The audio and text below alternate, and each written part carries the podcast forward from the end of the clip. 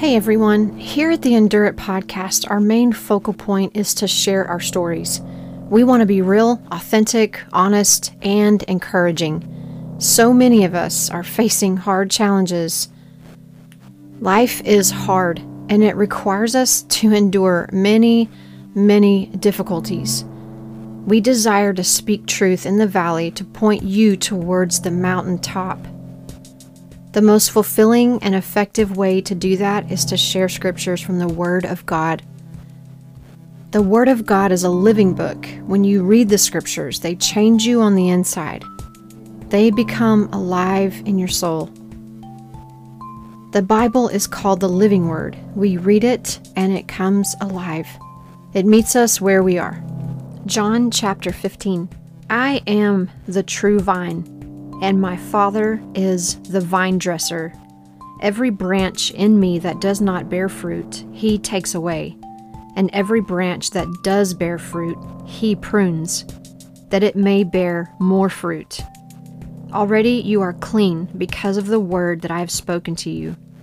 Abide in me, and I in you. As the branch cannot bear fruit by itself, unless it abides in the vine, Neither can you, unless you abide in me. I am the vine, you are the branches. Whoever abides in me and I in him, he it is that bears much fruit. For apart from me, you can do nothing.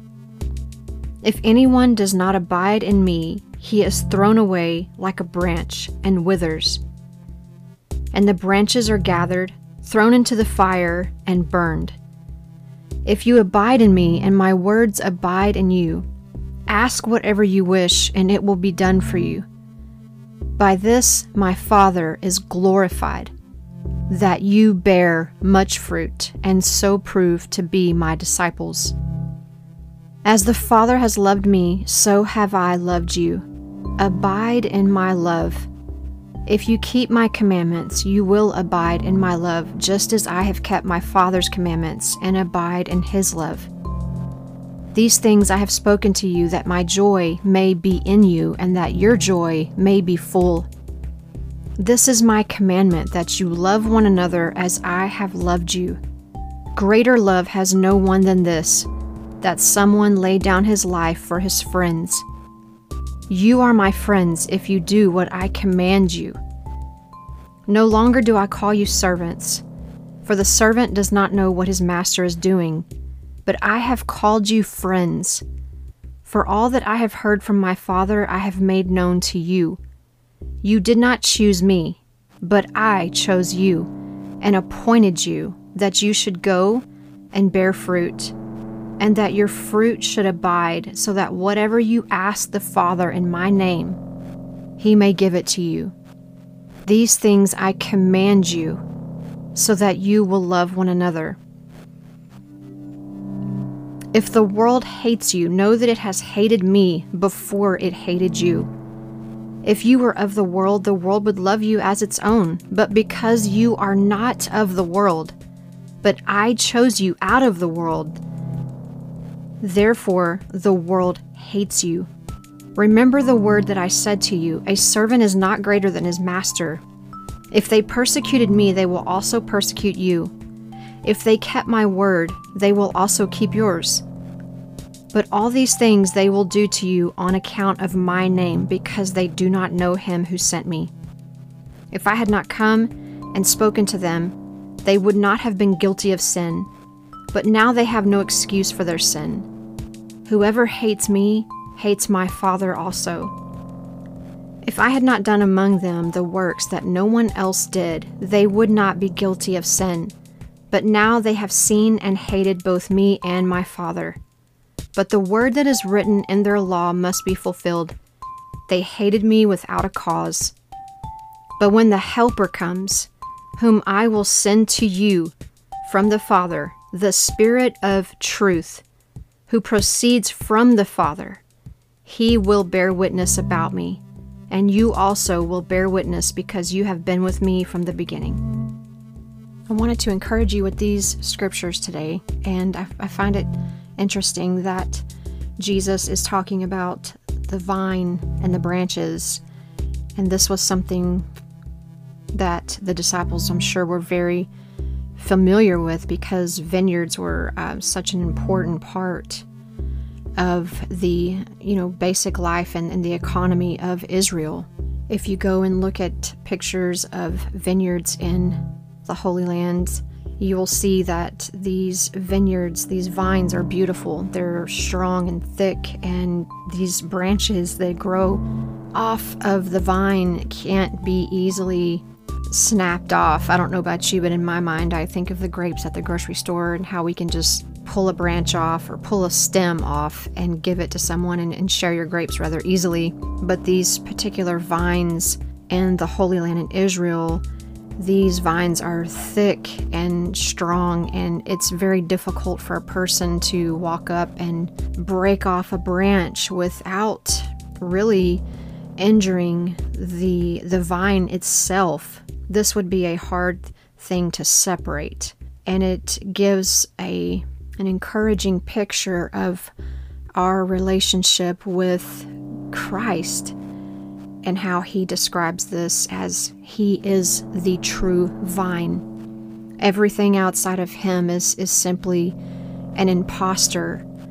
He is the true vine, and we are the branches. And he's describing here that it's important that we abide in him and therefore he abides in us because a branch all by itself is not going to survive. It's not going to produce fruit. And I just want to encourage you the way these scriptures hit me today was it, it caused me to stop and think about my life. Am I producing fruit? for the glory of God. I know we as humans, we we have a tendency to be um, glory hogs. We love the spotlight. We love recognition. We love feeling as if we've accomplished something, and because of ourself is is the reason why we were able to achieve a certain goal or a certain career, whatever the case may be. We have a tendency to be glory hogs, and it's just this beautiful, gentle reminder that apart from Him, apart from the true vine, which is Christ, we can't accomplish anything, anything meaningful, anything that produces spiritual fruit that actually lasts into eternity and that actually brings glory to God, not ourselves, but to our Creator, which is why we were made. You know, there's people in the world that are not saved. They're not Christ followers and they depend on this world system for their subsistence and they are connected to the world's system. But he tells us here in these scriptures that the believers, we depend on Jesus Christ for our existence. We depend on the true vine to really accomplish what we have been created to do in order to bring glory to God. We have this relationship with Christ that's that's living. I mean, you think about the things the, the things that he used to describe the relationship. It's the body of Christ, you know, the bride and the groom.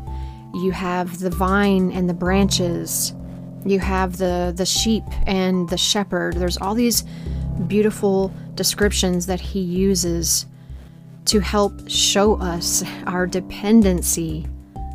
Our true dependency is really on Him. And apart from Him, if we're not abiding in Him, we can produce nothing. And it's a major message here that the goal of abiding in Christ, the goal here being a branch on the true vine, is to produce much fruit.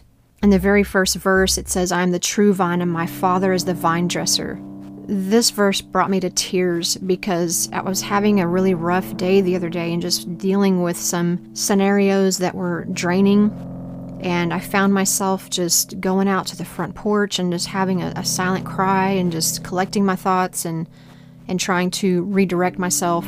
And when I came back in after a, a little while, I feel like this is where he led me to read, and I was just immediately encouraged with these scriptures because sometimes we can feel like everything is so painful around us. Everything is so difficult around us, and it begins to drain us of our joy and drain us of our, our confidence in Christ. And that's where I found myself forgetting for a few moments hey, I don't have to fret because I am a branch that is connected to this beautiful vine that is Christ, this resource, this person that I'm connected to. And it just, it flooded my soul with fresh hope and fresh joy that we're abiding in Him and He's abiding in us.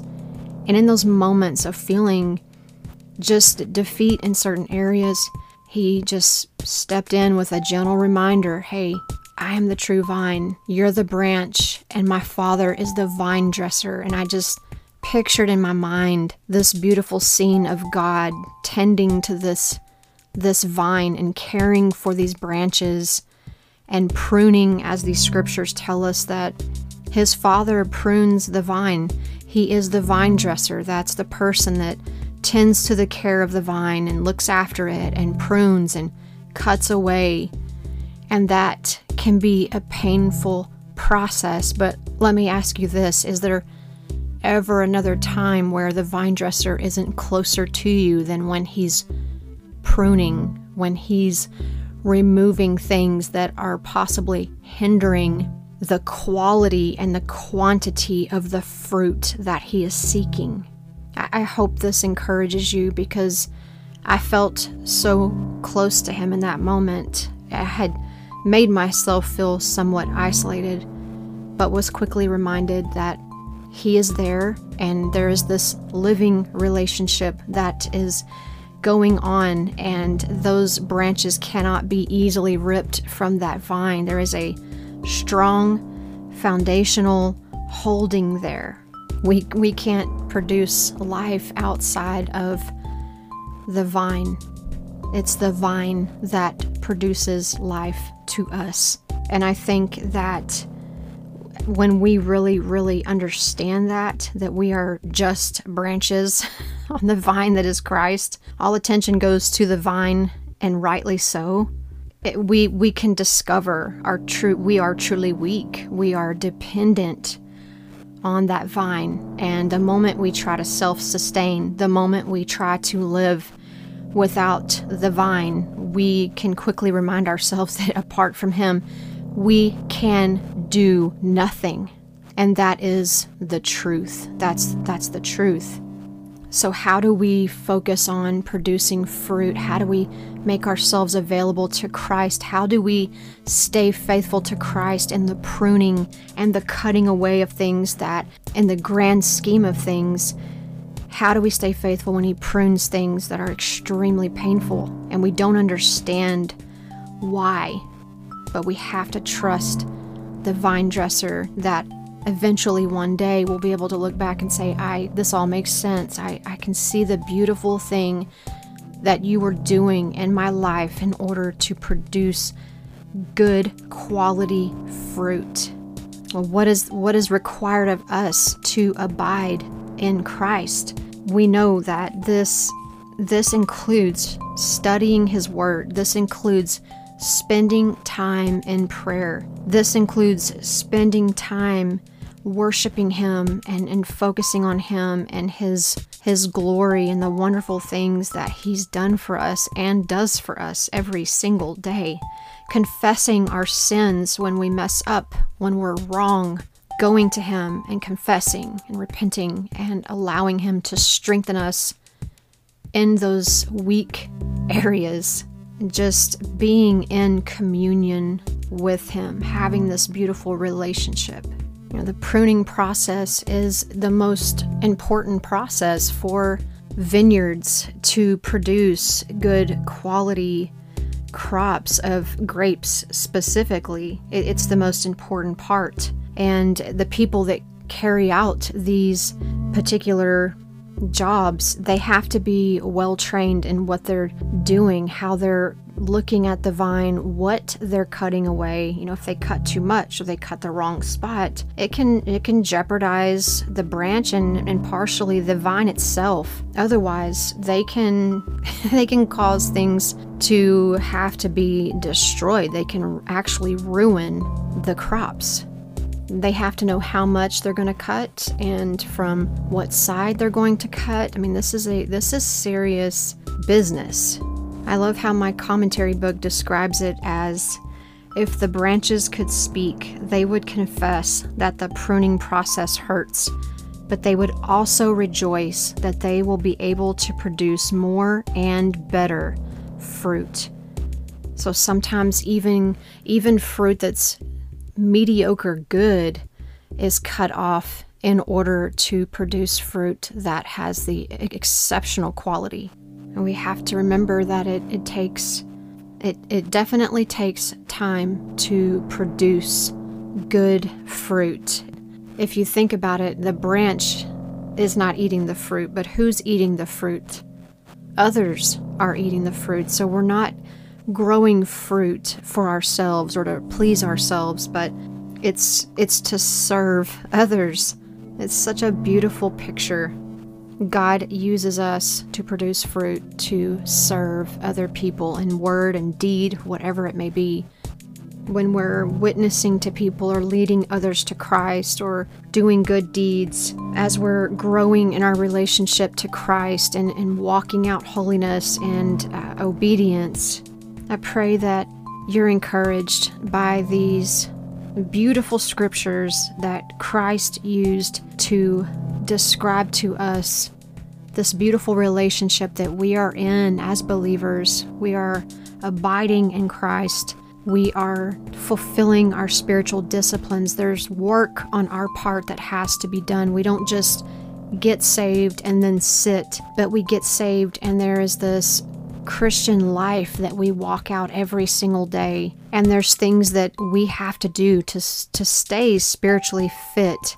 I love in verse 16 where he talks about, You did not choose me, but I chose you and appointed you that you should go and bear fruit, and that your fruit should abide, so that whatever you ask the Father in my name, he may give it to you. These things I command you so that you will love one another. These things that he's describing in chapter 15, they're not optional. He clearly says, These things I have commanded you. So if we love Christ and we're abiding in Christ, his words will be important to us and we will obey. If we love him, we will obey him. So I encourage you to just do a self-evaluation. It's it's what I do. Am I bearing fruit to the glory of God? What am I doing with my life? I encourage you to trust him, seek him, and go and bear fruit to the glory of God. He very clearly encourages us starting in verse 18 that the world is going to hate us. This is this is not our home. We are not sustained by the world's system. Those that are in the world, they are sustained through the world system in a sense. It's definitely it's not really a system that you can call being sustained, but the world loves its own. So those that are in the world, the world accepts. But for us, because Christ was rejected on earth, then why should we expect anything different if we follow Jesus. They're going to do the same to us. He basically describes that he's done signs and wonders that have not been done, and they still don't believe, and they actually hated him, so they've hated his father. But he promises that he will send the helper. Aren't you glad that he sent the Holy Spirit? He sent a helper. He sent the Spirit of truth. And you can look around in our world today and see that truth is lacking. And it should just really comfort you that he sent the Spirit of truth. He sent a helper who proceeds from his Father, and he will bear witness about me. So be encouraged. He's in full control. He is aware of all things, and we can abide in Him, even in that pruning process that can be so incredibly, incredibly painful. I encourage you to abide in Him, abide in the only true vine.